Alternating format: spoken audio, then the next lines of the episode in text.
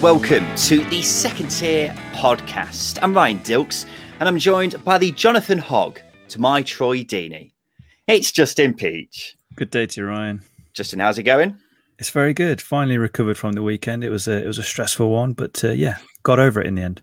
Yeah, an absolute roller coaster to say the very least. But now we move on because this episode of the second tier, as you probably guessed by the title of this episode, is a preview of the playoffs featuring championship experts. And rather egotistically, I'm including myself and Justin under that umbrella. Here are some other people I'm including. Making his second tier debut is the EFL editor for Sky Sports, Simeon Gholam. Simeon, hello. Hello. And also here is Benjamin Bloom from the Benjamin Bloom YouTube channel. Benjamin, hello. Can I be El Munier or am I Knockaert? You can be whatever you want to be, my man. it's just proving I got the reference.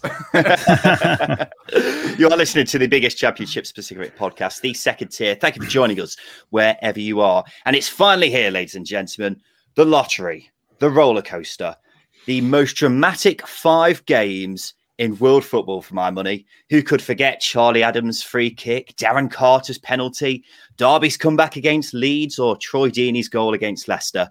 The playoffs always delivers on drama, always delivers on entertainment, and I can't bloody wait. On this show, we're going to assess the four teams involved, figure out their chances, and see if we can all come to some sort of an agreement on who's going to win the playoffs. We'll go through the four teams one by one, and we'll begin with the side who finished sixth, and that is Bournemouth. Now, a few weeks ago, they looked like the team to beat. Six wins in a row, but they've ended the season with three straight losses. And Justin, it's an alarming run heading into the playoffs.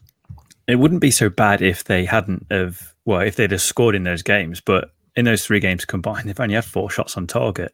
So not only are they are they losing games, but their their biggest asset, which is their forward play, isn't functioning at all, and they're conceding goals, and they're coming up against a very tough set of teams that are might get the better of them. And um, yeah, it's, it's, a big it's a big couple of games for Bournemouth because there's FFP, there's uh, a huge wage bill, potentially losing players. Yeah, there's a lot at stake here for Bournemouth. Yeah, and Simeon, if you were to make a list of negatives around Bournemouth, I suppose one of them would be Jonathan Woodgate. Now, of course, he had that disastrous season with Middlesbrough last year.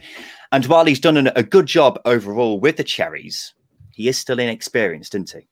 Yeah, definitely. Um, strange one, Jonathan Woodgate. I mean, he got the job in such weird circumstances this season, didn't he? I mean, he was hired as Jason Tindall's assistant, I should say, about a few days before he got sacked in the end. And now he's been parachuted into this club, which they need to go up for obvious reasons, as you've just said. I had a bit of sympathy with him when he was at Middlesbrough in terms of, well, I did until I interviewed him. He's a bit of a strange guy to talk to, to be honest, at times, as I'm sure you've seen from a few of his post match interviews and stuff. Um, uh, but yeah, he is. Um, he's an interesting character. Middlesbrough, he came in with the sort of he was there to improve the style, wasn't he? From Tony Pulis, and he was essentially trying to do it with a Tony Pulis squad, and you, he was trying to do too much too quickly, I think, and it, it became a problem for him. And then obviously Neil Warnock came in there and sort of reverted back to the way they were before. So it's hard to judge too much about what he could do at Bournemouth compared to what he did at Middlesbrough. I think it's fair to say, but obviously the inexperience will come into it, and it will come into it now. I think against a couple of managers with a lot more managerial experience and a lot more managerial experience in the playoffs as well. Obviously Thomas Frank Brentford, maybe Swansea Steve Cooper as well. You don't know what's going to happen beyond the semi-finals, so yeah, it's interesting that he has been parachuted into this situation, Benjamin. Um, and when it comes to making the big tactical decisions at the right time in such a big occasion, he's got to get it right, hasn't he? And he's coming up against three other managers who have shown themselves to be very tactically astute in the championship. I totally agree with the um, the point going from Pulis to um, Woodgate to Warnock. Um, without sounding highfalutin, he feels like a kind of what I call a philosophy manager, where you, you you lay down the whole blueprint, and it's not a Mick McCarthy tweaking from the sidelines like you you know these wily managers who spot things before you know even players do a lot of the time. It does feel very much like Plan A, Plan A, Plan A, but still plenty of star power in there. And the point you made about the um, the winning streak, whether it's six, six, seven games, whatever it was, um, Danjuma, Billings, Solanke, Brooks looked like he started to maybe get going as well. Pearson was locking up the midfield with with Lerma. There's still plenty of star quality in the um, in the team, but I totally take your point that where it's completely fine margins, the game does feel like it can be won in the dugout sometimes, doesn't it? Yeah, definitely. And you do make a very valid point because, Justin, if despite Brentford's recent form and an inexperienced manager, you look at that squad and you think this is by far the best squad out of the teams in the playoffs. Undoubtedly. Um, you look at the, the likes of Danjuma, Solanke, uh, Lerma. Uh, Lerma played at the World Cup for Colombia. There's, there's big game experience in this squad. Um, so you can't you can't rule them out based purely on the players that they have. Steve Cook's been there and done it. Begovic, goodness me, he's he's been around the block as well. There's just so much experience in this team um, that you, you, just you can't rule them out, even with even with an ex, inexperienced manager, because just on the off on the off chance on a whim, really, you've got the likes of Danjuma who can win a game by himself. Um, there's there's Stanislas who has had his best season, I think, in his career. So there's there's just a lot of really good players, almost too good for the championship. But as we know, there's there's no player too good for the championship. Simeon, is it a case of just Jonathan Woodgate saying to these players, go out there and do your thing because you are so talented that if you just play your own game, you get somewhere? I think that is probably the best thing he can do because they they, they, they remind me a bit of Fulham last season in terms of they should have been closer to the top two than they were in the end with the squad they have. Undoubtedly, they're in the playoffs, but it's not really a success that they're in the playoffs. With we know how hard it is to bounce back from the Premier League to the Championship, back to the Premier League. But with the team they have, I mean, even players like Danjuma, for example, who weren't even particularly prominent in their Premier League squad, have come in and been one of the best players in this league this season. They should be higher up, and that is why there is an amount of pressure on them, and that is why that is, yeah, Woodgate has to just do what he can to get the best out of his squad. Because he said, inexperienced. We don't know how good a manager Woodgate is. Really, he hasn't proven anything at this level. So the best thing he can do is just let the players kind of get on with the job in as many ways as he can. Essentially, I think. Yeah, I'd agree with that. Benjamin, can you pick out a standout individual from this side that is littered with unbelievable players? I'm repeating what you guys did, Danjuma, isn't it? Off the um off the front left hand side, and that month he had during that winning streak. And I think it was you that said it, Ryan, a few minutes back. Goal power might be might be the way because um what 73 so only norwich and well brentford their opponents have scored more goals in the championship than bournemouth although sometimes in the actual semi-final leg it's defenses that win playoffs rather than um rather than your flair players. Yeah, exactly. Justin, would you agree? Danjuma is the man to to uh, hopefully fire Bournemouth back into the Premier League. I, I, would agree, but also I think we need to recognise that Danjuma was out for a long time, and, and Bournemouth were. I'd say they were still picking up points.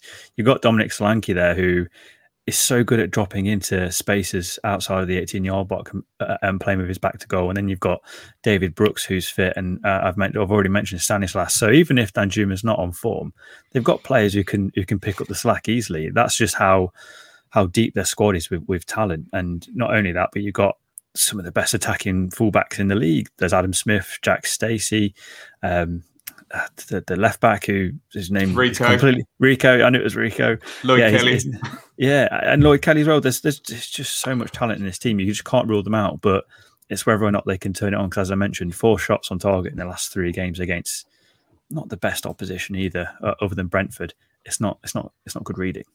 Well, you mentioned Brentford. They were down to 10 men. Brentford exactly. were for nearly half the game.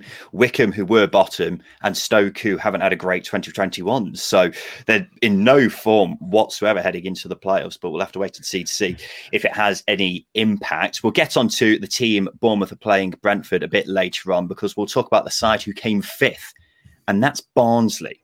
And that in itself is just an absolute fairy tale, isn't it? This team who came so close to getting relegated last season, staying up by the skin of their teeth. And you fast forward less than 12 months later, it's almost nine months later, they're now in the playoffs. And the question is, Simeon, how much of a chance do they have to go a step further and pull off what is almost a minor miracle? I mean, they are the outsiders. I don't. I know they finished above Bournemouth, but they are the outsiders going into this. I don't think it would be right to say otherwise. It's it's so good for the league that they're there. With all the talk of Watford and Norwich in the top two this season, how it's becoming almost boxed off, and the, the money there is at the top of the championship. Barnsley have proved this season that any team going into the start of a season can genuinely believe that they have the chance to make the playoffs and get promoted. It's just it's been incredible. What they've done has just been ridiculous. When you think about the fact they probably could and should have been relegated last season, not should, but obviously they got relegated because of what happened at Wigan. They stayed up rather because of what happened at Wigan as much as anything else. And now they're here and it's just it's a fantastic story. And they play great, exciting football. It's not always the prettiest to watch, but it is so effective. And if if you're a fan of that kind of thing, just sort of high intensity, high pressure, high pressing football, then it is just brilliant to watch. And they've got some great players too. They have every chance of getting promoted with the teams. It's, it's wide open as far as I'm concerned for them. Yeah, they play rock and roll style mm. football. It's interesting, Justin, because I put out our league table predictions earlier from the start of the season, and I think we had Barnsley about 12th. And I remember at the time thinking to myself, that's quite a big shout having Barnsley all the way up there when quite a few people had them in the relegation zone or around there.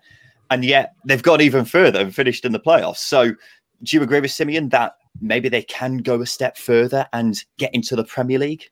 I have Barnsley tinted glasses on here. I'm I'm all Barnsley. I absolutely love them, and as Simeon was saying, it's not always the prettiest football. I I, I liken them to a bit like a Volvo they're they're a bit under under the radar, they're, they're, but they're very safe. They're very quick, um, and they're a good they're a very good car. But you wouldn't go for a Volvo, would you? You know, you'd go for something sexier, like I don't know, I don't know, Mercedes or something. But get a Volvo. Volvos are good, and, and this is this is this is not an ad, by the way. it's um, an ad for Mercedes. Buy Mercedes now. um, but this is what the, the Barnsley side are. They, they they have gone under the radar, but I, I, really do fancy them. The reason why I do is because teams have to adapt to play Barnsley. I, I remember the Reading game a few a few weeks ago now, or probably a bit longer than that. Reading were just pinned back for the whole game. It was just ridiculous watching. And um, as I'm saying, but, uh, teams have to adapt to Barnsley. And um, for me, for that reason, I, I fancy them to, to go the whole way. Yeah, we, we could talk about the relentless pressing, Benjamin. We all know that's Barnsley's brand. And the three other sides in the playoffs like to play out from the back. They won't want to come up against a Barnsley team who gives you very little time on the ball, will they?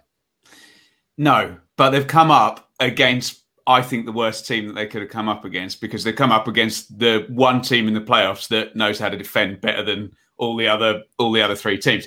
When I saw the teams, Ryan, yesterday, and I saw the Bournemouth team, the first thing I said was that smacks of they're trying to avoid Brentford, and I think Barnsley would have would have taken Brentford. We all saw that Valentine's Day game where Barnsley visit Brentford, and I'm watching it, and oh, they've taken the lead. Okay, Brentford will win two one. Oh, they're still pressing. Oh no, they haven't.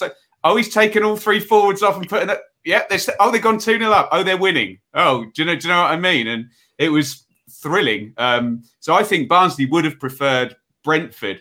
It's interesting as well when you take a um, a style like Barnsley's and put it in a two leg game as well, where it is very very in your face, up and at them, all the all the things you've said. I think they've got a tricky opponent in Swansea, though, Ryan. Yeah, that's what you've been said, actually, Justin. That you don't think um, Barnsley would have wanted to come up against Swansea. Why was that? They're, I mean, I wouldn't say that they're a very defensive team, but as as Benjamin was saying, they know how to defend. Their their their main game plans this season are get a goal, defend, and they've been very good at it. I think they've they've won the most games to with with clean sheets this season, and that's that's mainly the, the reason why. So Barnsley coming up against a team who likes to sit back, who have Jamal Lowe, who can who can counter teams quite quickly. Connor Roberts is a flying winger. We we saw against Derby that he can pop up anywhere, um, which is not the best solution for Barnsley because of how high they play. The the line is just it's almost in the opposition half. Um, and and Swansea and Steve Cooper, they're very good tacticians, and they will look to exploit it. That's the reason why. Fair enough. A major concern for Barnsley will be their record against the top six. They've only managed to win three from ten games this season against those sides. Simeon, why do you think they've struggled against those top top teams this season? Uh, I don't think it's that huge a concern for them. A lot of those games were in the first half of the season when they aren't the same side they are now. They've lost twice to Swansea this season. Both games were before sort of February when before Daryl had arrived, before Carlton Morris had arrived, and it was when it was before this crazy run started while they were still kind of forming into the side they are now under Ismaël, I think so. I don't think it'll be that much of a worry for them also the pressure's completely off Barnsley in this in this situation. They don't have to worry about FFP. Brentford obviously never been in the Premier League, but Brentford have the pressure of the fact that they keep not getting to the Premier League over the last few years. Swansea have more on them to go up, let's say, than Barnsley. I don't I don't think they'll be concerned in the slightest by the results they've had this season against the big teams, just because of how different their team is now to what it was at the start of the season. Yeah, Benjamin, would you agree with that? It's a bit of a free hit for Barnsley. Yeah, I'd agree 100%. I'd done the same research that Simeon had done, and you'd seen that. Apologies. No, no, no. You said no. I was nodding along when you were saying it about when the games occurred, and Dike arrived at the end of January, and that Brentford game I alluded to was his debut. So you do have to kind of judge them in different terms. I did. I do remember watching the Barnsley Swansea game, and whilst I don't remember in um, granular detail, I remember thinking, "Oh, Cooper's got their number here." As in, you know, this uh, obviously at its worst, we saw the game between Derby and Barnsley, where it was just literally grenades from either end. But Cooper seemed to have the measure of the the transition and quickly over the defence that Justin mentioned that are literally at the halfway line. And I mean, it's it's thrilling to watch, but there is there is openings there. But um, it sounds like I'm down on Barnsley. They've been absolutely um, incredible, and I totally agree with the point that um, a lot of people would rather, given two year one parachute teams are already promoted, a lot of people would like to see um, someone who's come from League One two seasons ago go all the way through just to. You know, just to fly the flag for the um, for the people that don't have five times more broadcast money than everybody else. Yeah, they're, they're definitely the side for the neutrals, aren't they, Justin? Definitely, definitely. And I, I well, I, I, say I'll be flying the Barnsley flag. I, I will be. I, was looking at Barnsley shirts at the weekend as well. Um, I'm, I'm that indebted to them. Um, and I think going into the Premier League as well, if they if they do get promoted, I, I just can't imagine teams will be able to cope with them. It will be nothing like um, the big the big six have seen before. We saw Chelsea struggle a little bit in the FA Cup game. You know, they used to teams sitting back. Barnsley won't do that. They, they, they will go hell forever, and I love that. And, and I think um, I think teams also shouldn't aspire to be like Barnsley, but have the same sort of attitude uh, to them. Just just go for games. That's all you got to do, especially in the playoffs. I think if I could just offer my two cents, I think one of the reasons why Barnsley may have struggled against some of the top sides this season is, well, the teams that have beaten them tends to actually just play through the press. Whereas you, you were just alluding to that um, Derby game, Benjamin, where it was just long ball from both sides for pretty much 90 minutes. Barnsley are more than happy for that to be the case. They're more than happy for long ball to be, you know, try and ping it over the opposition defence because it just doesn't work. Whereas the likes of Norwich, for example, they've tried to play through. And if you're good enough to play through, then it tends to work.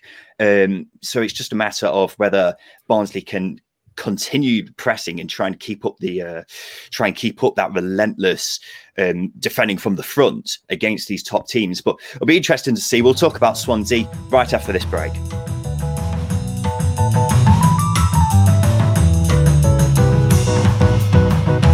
I tell you what, there's nothing I love more than a classic football shirt. I've got loads of them a Juventus shirt, Marseille shirt, even an Antalyaspor shirt. One of the reasons I've got so many is because I can get them for a great price from classicfootballshirts.co.uk. They've got shirts for teams from all over the globe, and that, of course, includes championship clubs. So if you wanted a classic Wednesday shirt, Reading shirt, or Barnsley shirt, whoever you support, they'll have something for your club. It's not just shirts either, they've also got tracksuits, baseball caps, socks, so much stuff. Have a look for yourself. Go to classicfootballshirts.co.uk right now.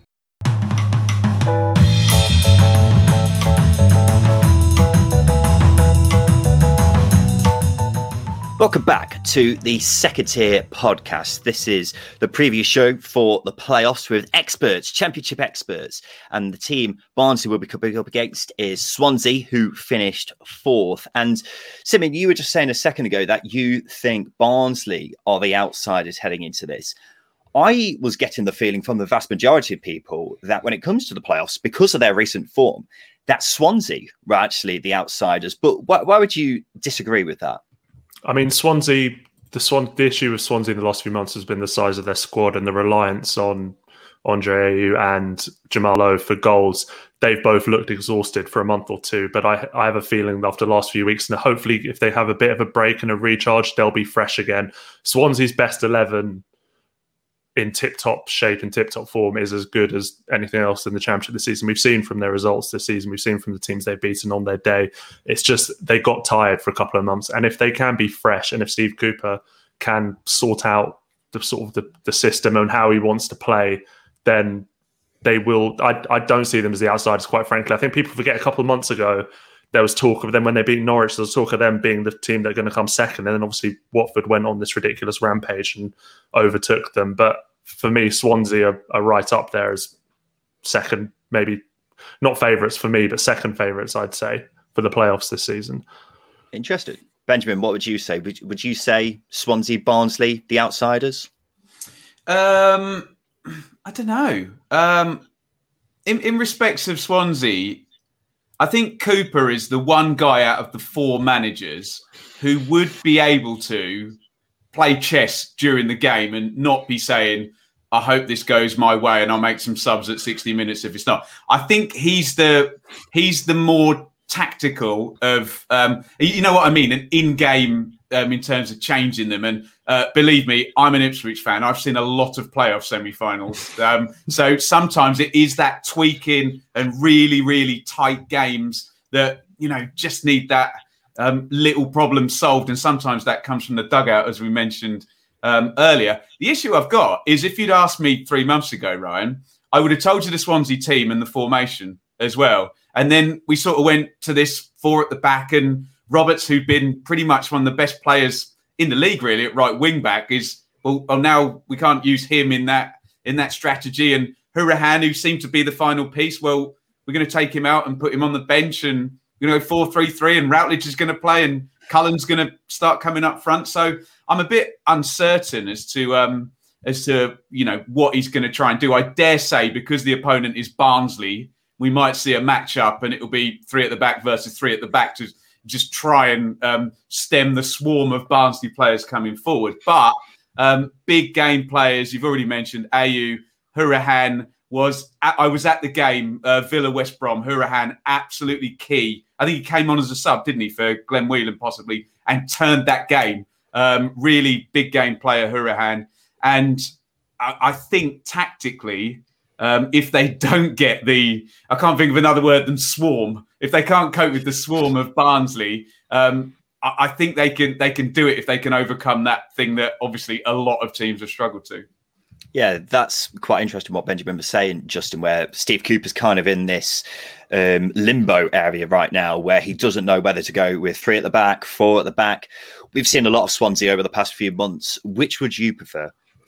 I'd I'd almost I I don't I, I, honestly I don't know. I would I try to match Barnsley up, or would I try to out tactic um, out tactic them with with the four at the back? Do you get the best out of Connor Roberts and, and Jake Bidwell uh, as fullbacks? Probably not. Um, but you you almost have a, a bit more of a solid midfield um, rather than a rather than a flat two. So I honestly have no idea. But what I would say is, if you've got the likes of Ayew in the side, they're going to score goals. I think the issue with Swansea, especially over the last few weeks, is defensively they've they've they've stopped doing what they're they're good at, um, and I don't think that's down to the system. I just think that's down to tiredness. I think that's down to fatigue. I think that's down to game management. I think that's down to key players not quite um, doing the business for Swansea, and I think that's what it comes down to. And this perhaps this last few games where they've had a, a bit of a, a bit of a rest mentally, more so mentally, um, going into the playoffs. I think that's going to going to give them more of an edge than perhaps a, an actual two week rest where they don't have any games. Yeah, you mentioned Ayew Simeon, you mentioned Ayew earlier as well. He is the clear danger man for Swansea, isn't he? And there have been a few question marks about his fitness heading into the playoffs. He managed to complete 60 minutes against Watford at the weekends, but they badly need him to be 100%, don't they? Yeah, I mean, he is their talisman. I know it can be a bit cliche. It's strange because it feels a bit like last season with Fulham. And I know I keep parking back to playoffs gone by, but Fulham last season, all the talk was about Mitrovic. They don't have a chance with without Mitrovic, basically. And then they essentially got promoted without him. He didn't play across the two semi-finals. And then I know he got an assist late on, but they already one 0 up, or he, he assisted the second, but he wasn't hugely involved in the playoff finalists. He didn't start the game, so there will be a lot of focus on whether Ayew is 100% or not. And then you never know, he could play or not, but then someone else will come and start for Swansea and be the hero. You mentioned Hourihane, he'll be massive. He has experience in these types of games before with Aston Villa. He's been promoted and it's quite a young side aside from him and Ayew, so he will be key as well. Steve Cooper, he will be key as well. He is he is a brilliant manager. He is so tactically astute. His main thing that holds him back is the fact he's quite shielded and shy. He's he's not the best in interviews. He doesn't sell himself as well as a lot of other managers. I mean, he, when you think about Thomas Frank, for example, and think about Steve Cooper, it's just the difference between them and how they behave is is crazy. I've I've had an interesting couple of altercations with Steve Cooper as well, which I'll tell you about after we stop recording. Um, um, but yeah, he's. I think he'll he'll be very important, and he can on his day outmaneuver anyone in the championship. And we saw how in the playoff final last season how important the way Scott Parker set Fulham up against Brentford was to them winning the game. He completely outsmarted Thomas Frank on the other side when everyone was like Brentford are going to win this game. So I think yeah he will be massive, but obviously Ayew you can't overlook how important he is to this side in general. Justin, would you agree with that? Yeah, I would. I think that the, the point of Steve Cooper is a really important one. I mean, we've had pelters over the last few months describing Steve Cooper as the best thing that's happened to Swansea in a while. I, I certainly have anyway. Um, but we, we forget that the the playoff um, system is almost tournament football. You know, form does go out the window a little bit. Momentum does help, but it does it does drift out of the window a little bit. And Steve Cooper's got got previous with with tournaments. He won he won the under 17s World Cup um, with England. I know it's the under 17s, but he's got that experience where he's got to manage games individually, and um, I think that might edge him over the likes of Ismaël Franks and um, Woodgate. Yeah, he's um, definitely divided opinion in the Swansea camp at the moment, hasn't he, Steve Cooper? But it'll be one hell of a way to silence the critics if he were to manage to get Swansea promoted. Let's move on to the heavy favourites to win the whole thing with the bookies. That's Brentford.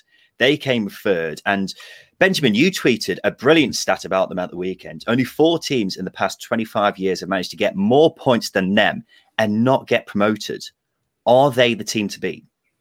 Yeah, yeah, big style. Um, so 87 points. And um, watchers of my channel will know I sit on my 10 year averages 45 to survive, 84 gets you up, and they've got 87 and not got up. And you know, you can reel off a lot of other years they possibly would have gone up with the 87 points, but wrong place, wrong time, and all that. Um, 79 goals, 87 points, 31 goal striker. And like Swansea, oh, well, the, you can transpose Swansea because they went from a four to a three, um, Brentford, and dropped Nørgaard in, which is. Um, which is very ostentatious, isn't it? Oh, we're just going to stick a playmaking midfielder at centre back. It's quite good fun, actually, I think. But I think mainly to get Fosu in the team just to give Toney a little bit of help because I think Mbeumo's been missing his mate Benrahma um, this season, creating an entire acre of space by drawing five players to him um, at a time. Look, we've all seen the playoffs. We we know that um, there are occasions where I think Portsmouth and Leicester is the best example where they finished miles above them and um, sixth beats third. But in the main, and I think my stats are um, 21 to 12, third beats sixth. So it does work in the favour of the third place team.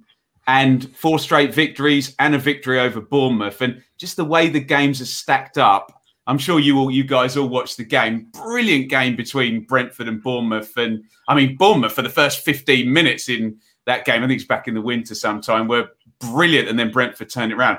I, so I think we're going to get one um, quite open game and we're going to get one very, very tense game, maybe decided on a set play. But yes, I would make Brentford favourites. Well, they head into the playoffs unbeaten in 12 off the back of four straight wins. They are the form team heading into the playoffs. But over the past 10 seasons, the form team has been promoted just three times. Having said that, Simeon, do you think form is important for the playoffs? Not particularly, no. I think it's something that matters, but it's not overstated. I think there's a big difference between a team like Bournemouth, who were obviously knew they were going to be in the playoffs and then lost a few games towards the end of the season. I don't think that matters. Rather than the teams, say, who were challenged for automatic promotion then really, really crawled into the playoffs. I think that can have an impact. I think looking at the form team, it's, it's I don't think it really matters over the long term. I think these games are too one off, two stand out that the, the best teams on the day will just win. I don't think it has a huge impact on that. Having said that, I worry about Brentford in games like this. I really, really do. I I just want to caveat. I I I have I've always had a soft spot for Brentford. I've I've no bias against them whatsoever, but they have a problem when it comes to when when the dream becomes reality for Brentford. They have a problem and they have a mental block, and they have for years back. And uh, all these kind of historic things that are always talked about football. Oh, they haven't won a game since 1962. I don't think that usually has a bearing on teams. I think it has more of a bearing on fans than the teams. But with Brentford, I think it genuinely does have a bearing.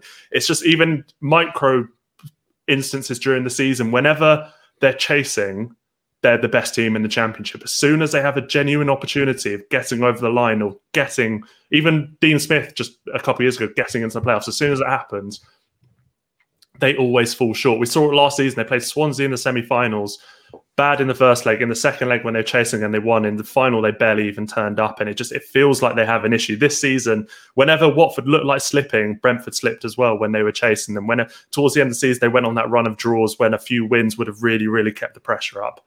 I don't honestly see how they are favourites for the playoffs, and I'd like to apologise to all Brentford fans for that because I don't think they're going to win the playoffs. That's and, very interesting. We'll get onto that a bit later on, Simeon. Um, but of course, they suffered the heartbreak last season, didn't they, Justin, when they lost in the playoff final? And Simeon's quite right. We saw them almost freeze up. But will that experience of what happened last season will that benefit them? You'd have thought so, but we've seen teams. I mean, Derby have been serial playoff semi-finalists and finalists, and they've never been able to bridge that gap. Ben, ben Benjamin mentioned Ipswich as well, and that they were never able to bridge the gap. Some teams it just doesn't work out, and and I, I, want to say I don't think Brentford have ever won a playoff campaign in their history. Um, I know I know Billy's um, from from Beesotted says that quite a lot, and that just tells you exactly. It just I mean it just it builds up on on, on Simeon's point that they they freeze on the big stage. I think another issue is certain players, uh, and I will name names, Pontus Jansson, I think is a massive liability in big games. I don't think he's got the discipline to to handle it. I, I, we saw with um, his his sending off against Bournemouth a couple of weeks ago. We saw him in the playoffs against um, against Derby for Leeds. I just don't think he's got the mentality for big games, and quite a big claim to make. But that, that's that's that's what I think. Jansson, he gets too hot headed in these situations, isn't it? He's, he's yeah. he's almost too. It reminds me. Of remember, sort of Joe Hart in the tunnel before big World Cup games, kind of thing. He has the same kind of.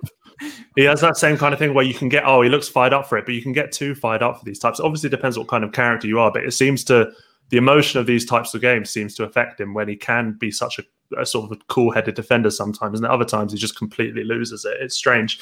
I think the point with Brentford that also needs to be made is it's strange we're talking about a club like Brentford as if they're it's obvious they should be in this situation. They're I mean, I, I, I, grew up in West London. I've seen Brentford play in every league in the football league, and there are times where they've they've been so bad it's frightening. So the fact we're talking about them even as fair playoff for the favourites is just such a massive credit to how far they've come because they've never been in the Premier League. They haven't been in the top flight for decades and decades and decades. So it would be fantastic to see them go up, and I don't think it should be as understated if they go up as someone like if Barnsley goes up because it's just for any team without parachute payments to get promoted from the championship is just it's it's a brilliant brilliant achievement. It would be brilliant for them as well if they did manage to go up. And that is yeah it's just it would be as good as if as Barnsley went up. Obviously Barnsley the story for this season but Brentford it would be incredible as well yeah, spot on. They're a club that's been knocking on the door for quite some time, aren't they? And mm. they're, they're ready for the Premier League, quite frankly, yeah. aren't they? Final point on them, Benjamin. If you're an opposition side coming up against Brentford, then you'll go a long way to beating them if you manage to keep Ivan Toney quiet. Easier said than done, Ryan, isn't it? Yeah. I know you boys are big on your sort of underlying metrics and you know chance quality stuff as well. Brentford just continually, continually, every season, they're always creating the most chances, conceding the fewest chances, uh, biggest um, difference between, and for those people who like to get overly emotional about what's essentially a probability stat, but they always do very well on the um, on the XG metrics, don't they? However, I do totally agree with the um, points you've all made, and it's it's standards, isn't it? Because um, you see a club like Norwich in the Championship, and they behave like Manchester United used to under Ferguson. You know, the dugouts out every game. They expect to win, and the standard is they expect to get promoted. And you you guys are just right on on Brentford, where there is just not quite that there when they get to the big moment of nah. Th- this is this is my this is my scene and and this is where we win. But I do I do passionately agree because you've used the word bottle there, and I stand up for Brentford over and again because they're never favourites in terms of financially in the big picture and the, the, fact that they are there and we're talking about them is a big feather in the cap. So I do get very frustrated when they are termed bottlers by certain Schadenfreudist um, influenced other fans. I think so. Um, good good luck to them. Good luck to them all. Well, good luck to them all. This is the big question, boys. Who do you fancy to win the whole thing? I want to get your finalists, your winner, and why. Justin, we'll go to you first. Oh, it's it's a case of the, the heart says Barnsley, um, but the, the the head's sort of flicking between Swansea and and and Brentford. Um, I think I honestly think the winner of the the Barnsley Swansea game will go on to win the, the playoffs. Um, wow. I, I, I think they're they're both teams that are just tactically astute, and um, Barnsley have got nothing to lose. Swansea, as we as we mentioned, tactically they, they've got it. Um, so if I'm gonna, I, I'm just gonna go with Barnsley. I'm gonna go Barnsley because I think I just think they're up for it. I really do. I think they're, uh, they're, they're well up for it. They've got players like um, Daryl Dike and Cauley Woodrow. The defense have gone under the radar. Um, Helik and Anderson have been phenomenal this season. Um, uh, Jack Walton's been good, but Brad Collins has been even better in goal. They've got talent all over the pitch, and and, and in a manager in um, Valérien Ismaël, I don't think we've seen the best of him or truly appreciate how good a coach he is. Um, and I think the playoffs are going to really showcase that because if he doesn't go with Barnsley, for example, he will be in the Bundesliga. It's just it's just got it's just got like someone like Frankfurt written all over him, um, coming coming to pick him up. Um, and that's and that's quite that's quite a big compliment because they are a big club. Um, so yeah, I, am going to stick with Barnsley. Um, I'm going to be as stubborn as uh, as I was with the Rotherham's um, prediction. so hopefully, hopefully Barnsley fans don't see it as a curse. So you're going Barnsley, Brentford in the final. I yeah, Barnsley Brentford for me. And Barnsley to win the whole thing. Benjamin, what are you saying? Um, this is a tricky one for me because I'm actually contractually obliged to give a tip on my own channel. So I will read you some stats and uh, avoid the question um, somewhat. Um, you know me, I've got a stick up my backside and I'm all over the stats. Um, 64% third place wins the third place semi final, is what I will say without giving a prediction there. Much, much tighter on fourth and fifth. 16 wins to 17 in fifth place's favour, which um, which interests me greatly. Uh, the winners of the playoffs, 12 times uh, third place, nine times fifth place, if I'm um, edging towards potential um, finalists without making a prediction. But um, no, I'm going to be boring. The playoffs is not a lottery, and third place are the best team um, in it. So that that will be my conclusion without making a prediction. Fantastically dodged without actually answering the question. Uh, Simeon, you're not contractually obliged to not give an answer, are you? No, but I am invariably terrible at actually giving accurate predictions. Same I, as me. I do. You're, you're probably aware, you know, Prutton's predictions on Sky Sports. I'm the, the sort of the, the, the man behind the curtain on those of Prutz in terms of trying to prod him back in the right direction if I feel he's gone too far, of course. and I invariably prod him away from a correct prediction into an incorrect prediction more often than once a, season. Uh, I I do think I think Bournemouth will get past Brentford. Swansea.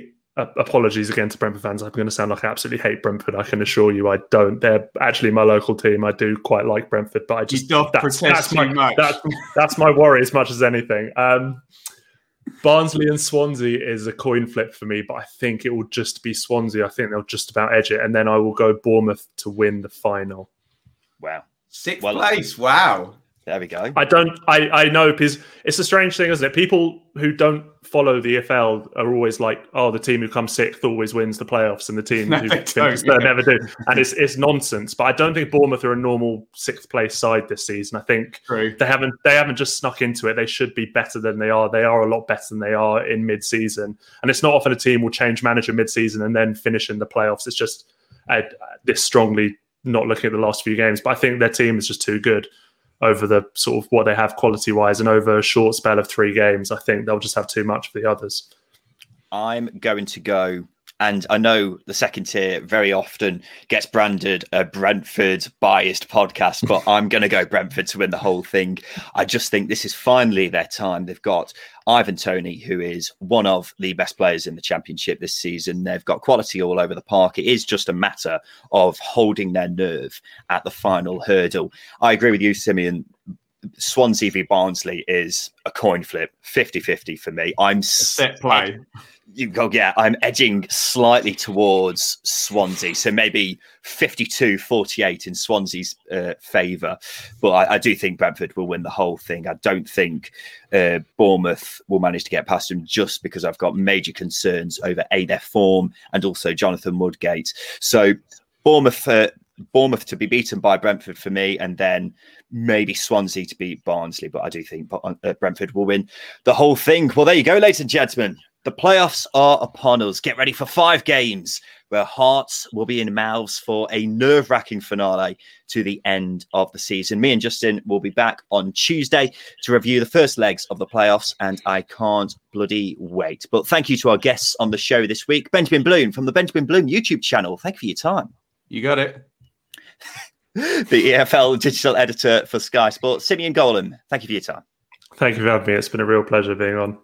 This has been the Second Tier Podcast. I've been Ryan Dilks. I've been Justin Peach. Thank you for listening.